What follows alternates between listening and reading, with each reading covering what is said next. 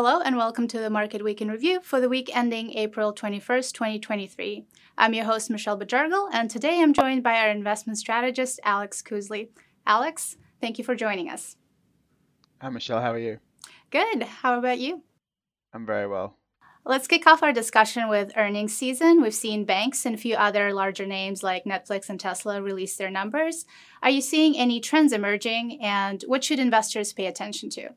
Yeah, sure. So we are quite early in the period, as you mentioned. So it's largely been the big banks. We have had Netflix, Tesla, and a couple other names like Johnson and Johnson.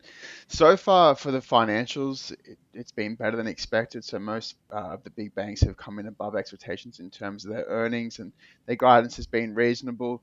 Netflix and Tesla both missed on their revenue uh, estimates it's really next week that we start to dig into the earnings season and really get into it. So we have all the big tech names, from Microsoft, Google, Meta, Amazon coming through next week.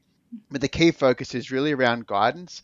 We are still concerned at Russell that there is a recession risk. There is elevated recession risk this year, uh, and also indications on profit margins because profit margins are still quite high, and so that sustainability of companies' profit margins through this year is, is really going to guide where that risk to earnings lies. Uh, and we think that there is still some downside risk, particularly to consensus estimates.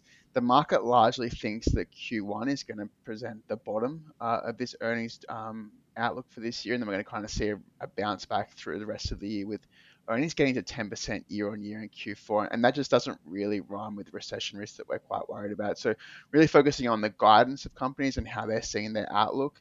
Uh, and then, secondly, on profit margins and how sustainable those profit margins are going to be through the rest of the year. Right, there's definitely more to come there. So, pivoting a little bit to China, I know in the last two weeks there have been quite a few data releases, including GDP as well as credit numbers. How does that compare to our expectations? I would say that the data has come in a little bit better than we would have expected. Um, so just to, to, back up a little bit, so we think GDP growth of around five percent is probably appropriate for this year. And if you think about where China is right now, the key drivers of growth tend to be, con- you know, construction and infrastructure and net exports historically.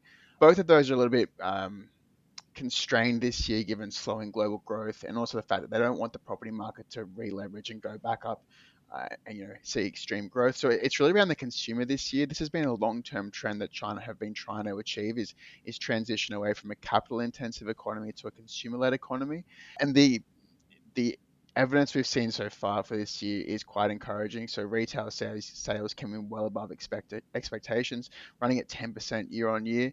I think it's still a little bit too early to think that the consumer has come fully back because a lot of the spending has really been about that reopening in terms of restaurant spending, for example, which we've seen in other countries has a, you know, does have a decay. It kind of lasts for a couple of months, maybe two quarters, and then kind of starts to fade as people return back to, to more normal levels of dining.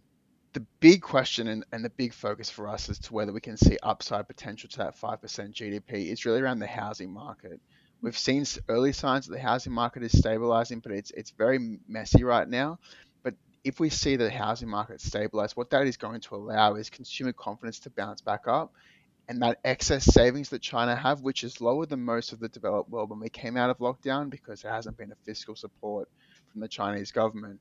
But there is still excess savings there, and for that to be unlocked, you really need to see signs that the housing market is stabilized and the consumer confidence will rebound. So that's what we're sort of really focused on for this year as to where the, the risk to that 5% GDP growth lies. And any additional thoughts on the outlook on China um, from where we stand today? Beyond the housing market, there's also the question about if there's going to be more stimulus announcements coming through. I think what we've seen to date has kind of limited the, the possibility of those stimulus measures, particularly from the fiscal side, because growth is coming in better than expected. That said, you know, a very important point to make, and this is not just about China, this is emerging markets more generally, uh, is that monetary policy in China is very accommodative and is going to remain that way. There is no real desire to slow down um, credit growth right now.